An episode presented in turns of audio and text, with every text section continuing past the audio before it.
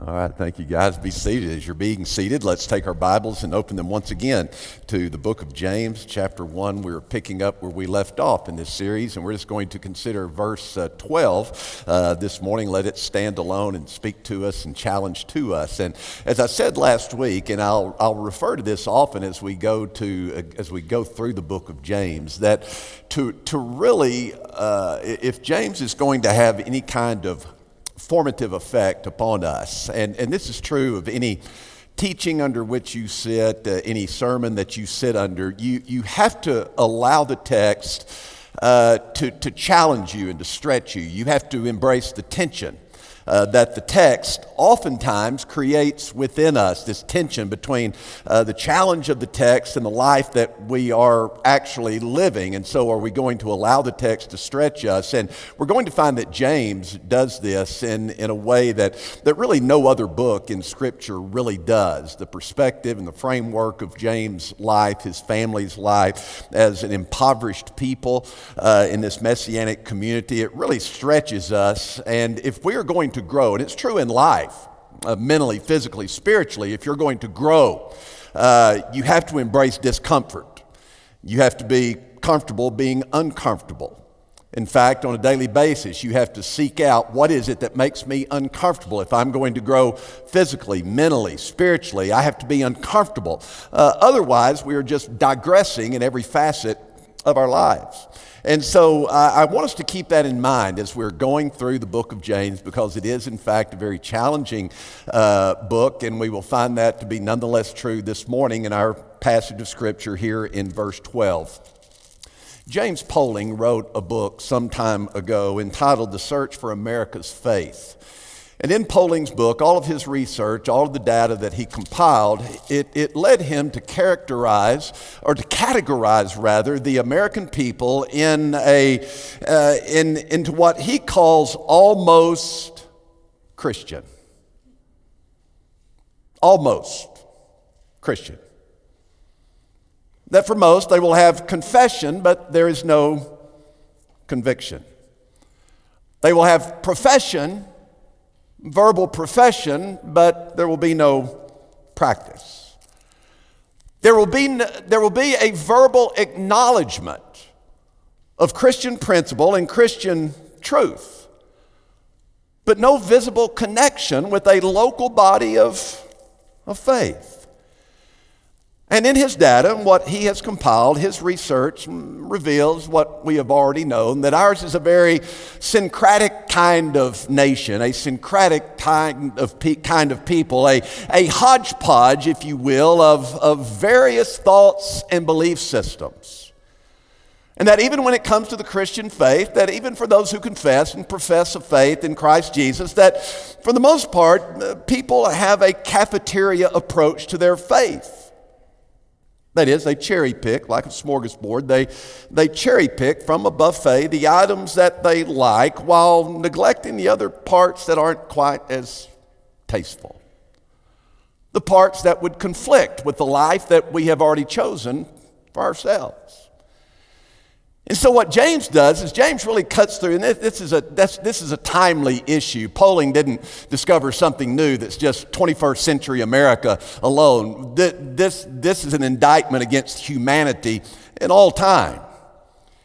And so James already recognizes that, that tendency, but what James does in a very concise and a very succinct manner he makes a simple statement, three clauses here in verse 12 alone, three clauses that we're going to break down, but in one sentence, he simplifies our understanding, what is to be our understanding of the life of faith, the framework by which we, we live our faith and our commitment to Christ.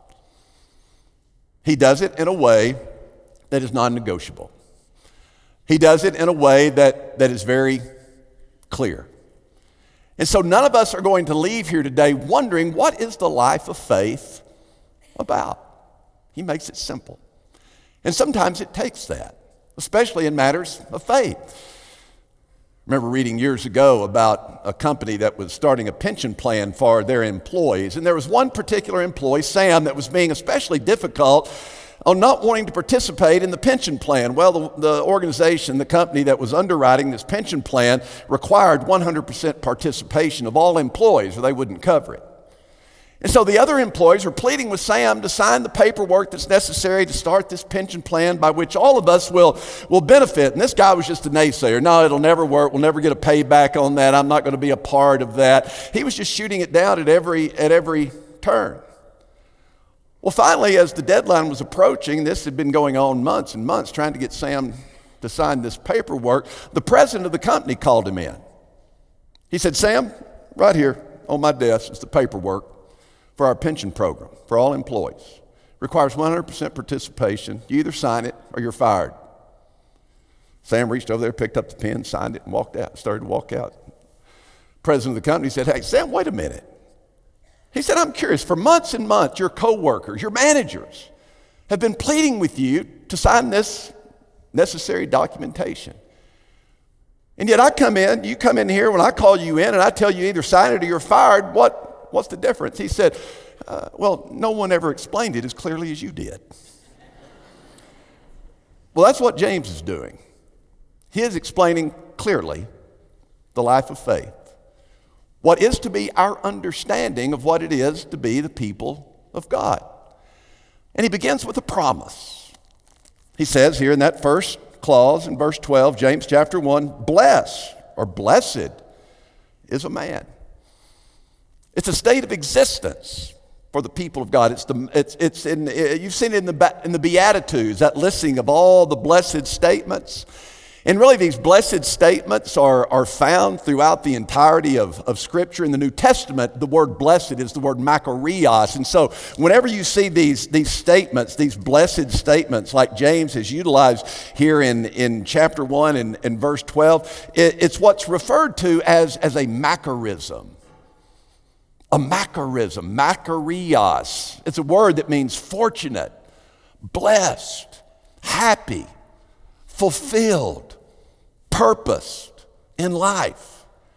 It's a state of existence by which God by which God, through His power, enables His people to face life, to experience life, to live life in a way that is purposed, in a way that is fulfilled, regardless of the circumstances.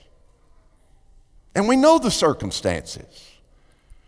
We know that James is writing from a perspective on life. He's a part of a messianic Jewish community that is characterized by abject poverty. That's, his, that's all he's known all of his life. We go back to the Magnificat, Mary's Magnificat. Back in Luke chapter 2, you read especially the Beatitudes of Jesus, his brother. You see that there is this, this impoverished perspective on life.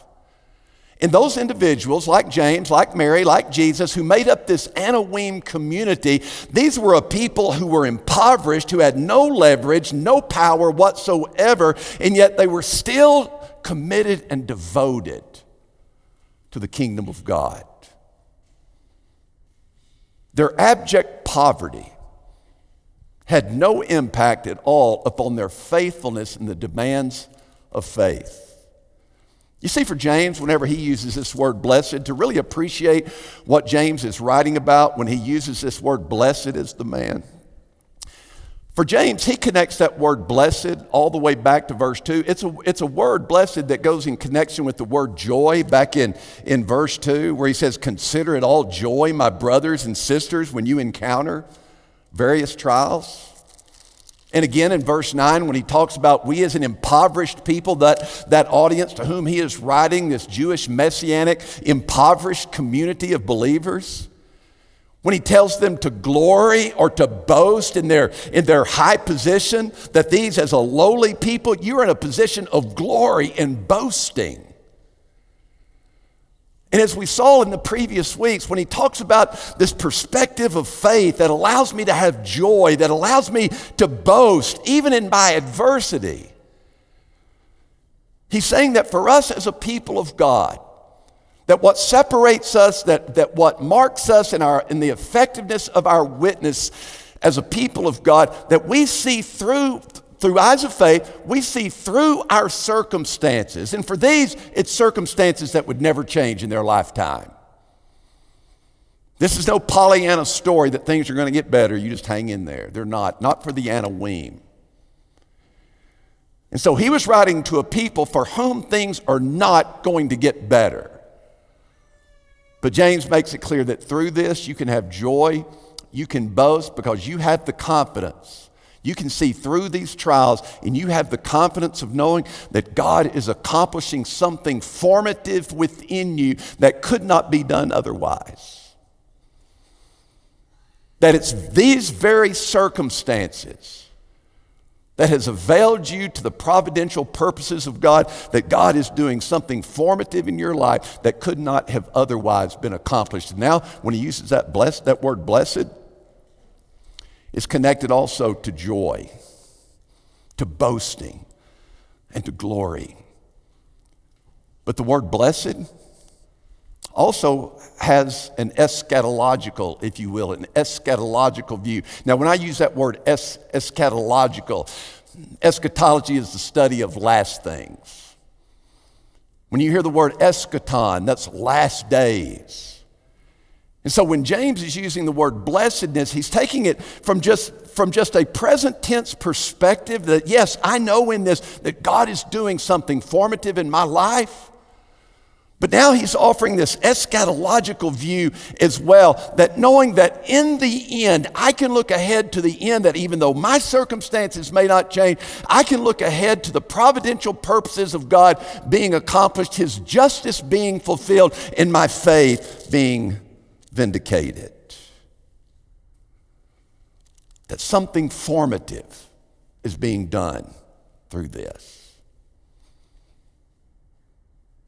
Now, that promise that James is alluding to in our existence as a people who are blessed, regardless of circumstances, this is something that shapes our worldview. This is something that gives us confidence in life, regardless of our, of our circumstance. It's a promise that sustains us and keeps us pushing forward beyond the moment to what God has in store.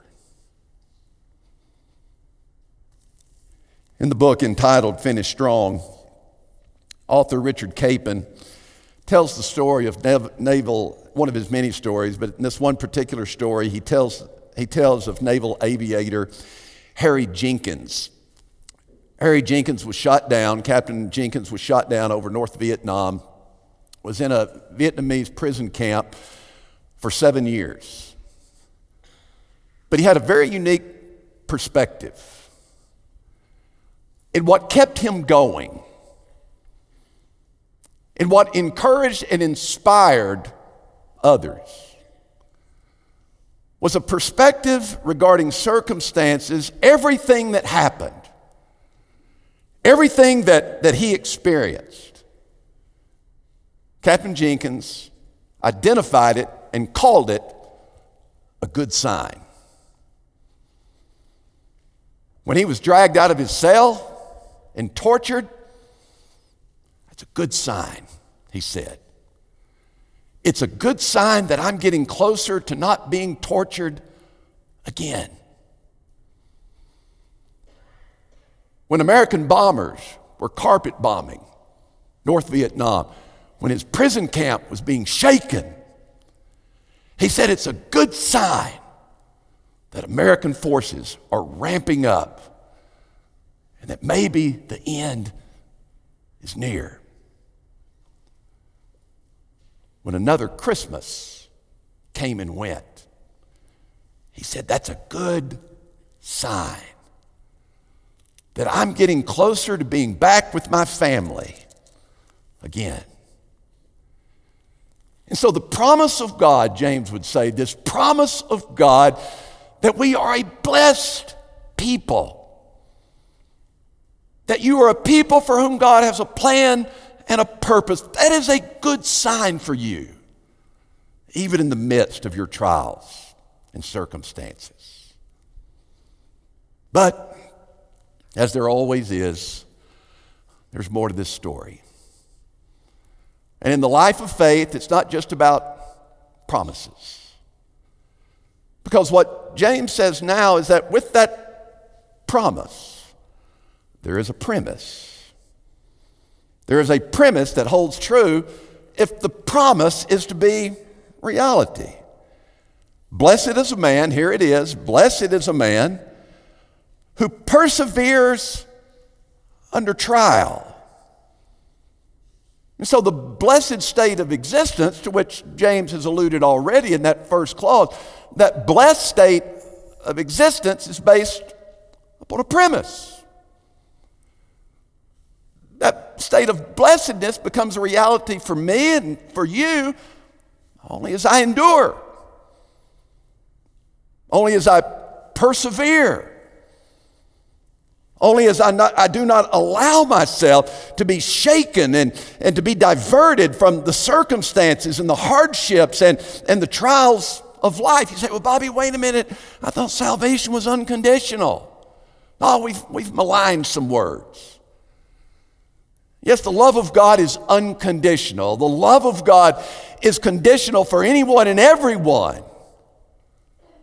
But for those who would be the people of God, there are conditions by, by which we live our lives.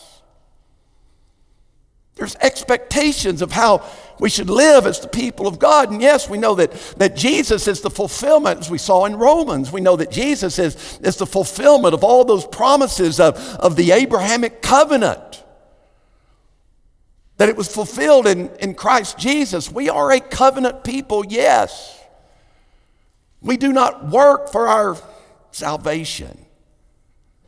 It is the free gift of God. But for those that would be the people of God, there are expected conditions. It's as old as Scripture itself.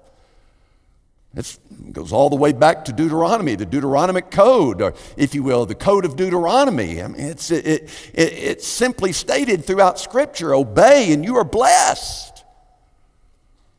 seeking to be obedient, seeking to live obediently to the teachings and the precepts of, of God's Word. Obey and you're blessed. Disobey, you're cursed. It's a cursed existence. It's an existence that is either cursed or, or it is an existence that is blessed.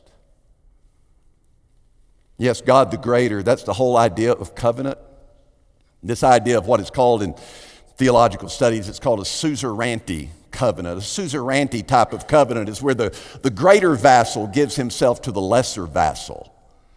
And in this case, God, the greater vassal, has given himself to the lesser vassal, we, the, we humanity. But with covenant, there's also Torah. There's laws, there's principles, there's things that guide us for we, us who would be the people of God. And listen, don't think I'm holding forth some kind of salvation by works here. Not at all, but, but a salvation that is real, a salvation that is biblical, that is one that, that has brought about a new birth, that has brought about a conversion, that has brought about a transformation. It is characterized by, by a life that pursues obedience and, and it will endure in that task. Right? Jesus himself said that, those, that it's those who endure to the end that shall be saved. It is those that have not been knocked off course by, by the trials and the seasons of, of life. And there are things that there are things that happen in life that would seek to knock you off the journey of walking by faith and not by sight. Look at COVID, what we've come through. Unprecedented for us in our lifetime to go through an event like COVID and what has been experienced in the Western church is those that were those that were marginal in their faith, marginal in attendance before COVID, over those two years, disappeared altogether.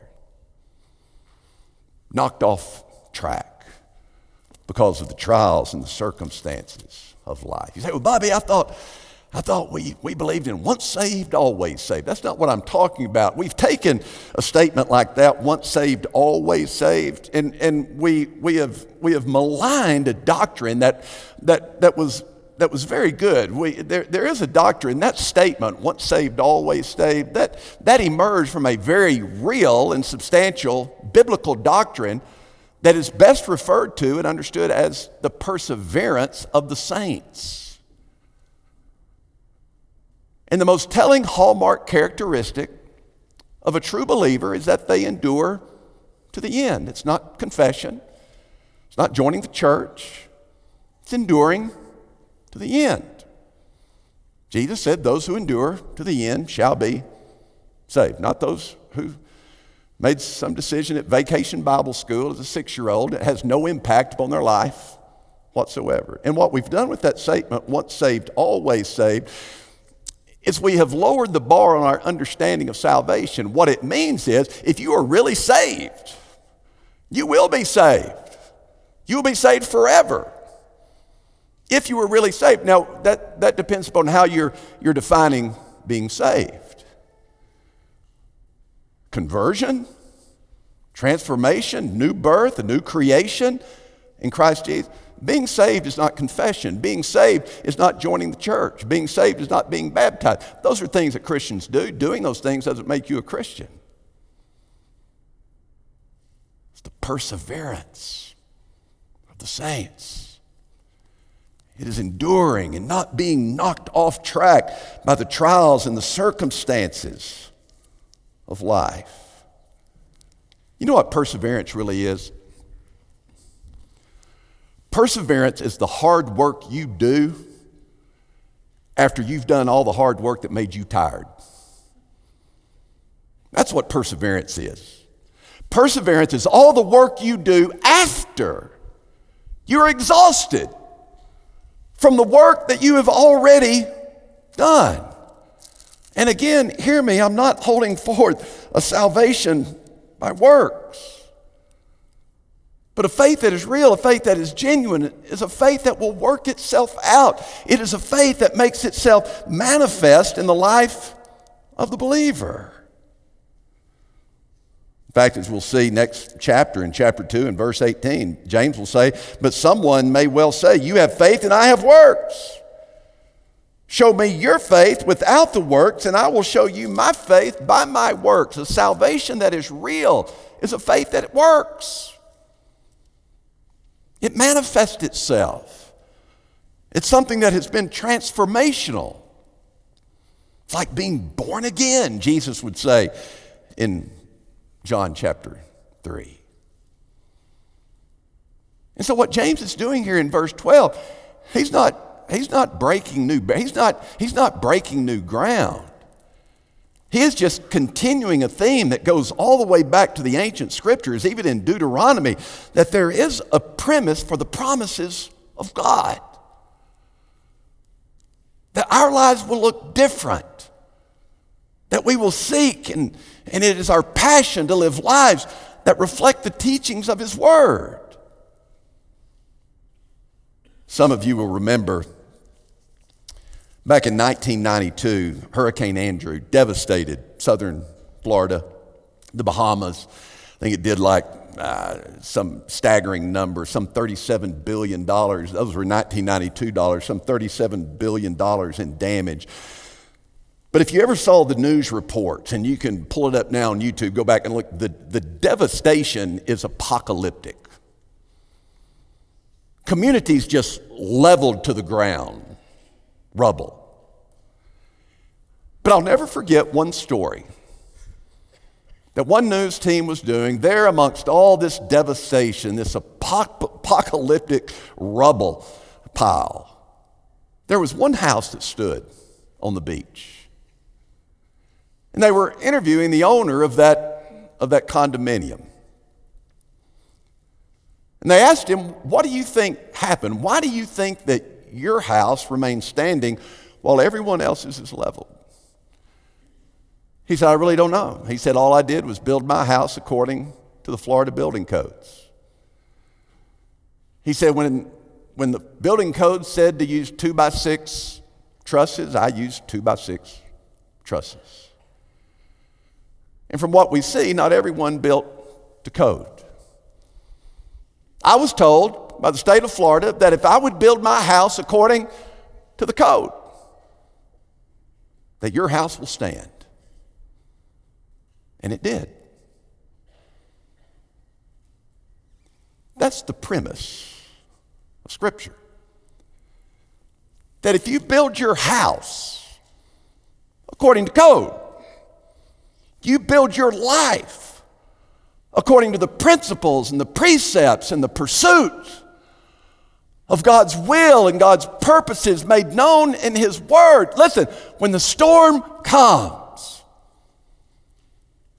your life will stand. Yours will be a blessed existence, even in the devastation that is around you. And then here's the prize Blessed is a man who perseveres under trial, for once he has been approved. And this is the testing out of our faith. The trials of life will test your faith to see if it is genuine or not. For once he has been approved, he will receive the crown of life, which the Lord has promised to those who love him. James seemed to be holding out an incentive clause, kind of like professional athletes. You know, every professional athlete today has incentive clauses that are built into their, their contracts. It's, it's, it's standards of performance. If you reach, you reach this standard of performance, you, you get this lump sum. You, you reach this, and, and you'll get this kind of bonus. It's interesting that even in the Word of God, we find this, we find this language of incentive. And don't think it shallow. Even our, even our Lord would look past, uh, even our Lord, who for the joy set before him endured the cross. It was the anticipation of more, of what it was to come, what the eye could not see. It was the anticipation of what was out there before him that enabled him to endure the cross, even with joy, as his brother James would write. Paul certainly borrowed from this concept when encouraging the, the church at, at Corinth. In describing the life of faith, he said in, in 1 Corinthians 9, verse 25, everyone who competes in the games exercises self control in all things. So they do it to obtain a perishable wreath, but we an imperishable. That's the victor's crown to which, to which James is alluding. Oak, laurel leaves, something that uh, evergreen that represented eternal life. And so Paul is encouraging the church at Corinth listen, you, you hang in there and you fight. You've got, you've got something worth living for. I mean, if an athlete is willing to make this kind of sacrifice, to do, to do this much work, to put this many hours into this for something that is temporal in nature, for a crown, then how much more we, as the people of God, should be willing to give and to sacrifice and to labor for our Lord, knowing that our reward is something that is eternal in nature. Paul didn't just encourage others that way. It was also something that I think motivated him in his own life this idea of a prize at the end. As he was sitting in a Roman prison, facing the possibility of his own death, Paul would write to his young understudy. And he would say this to Timothy For I'm already being poured out as a drink offering, and the time of my departure has come. He's talking about death. I've fought the good fight. I've finished the course. I've kept the faith. I've endured. I've persevered. Shipwrecks didn't knock me off course. Stoning, beatings didn't knock me off course in my faith journey. That thorn in the flesh that the Lord wouldn't remove. Just telling me His grace was sufficient.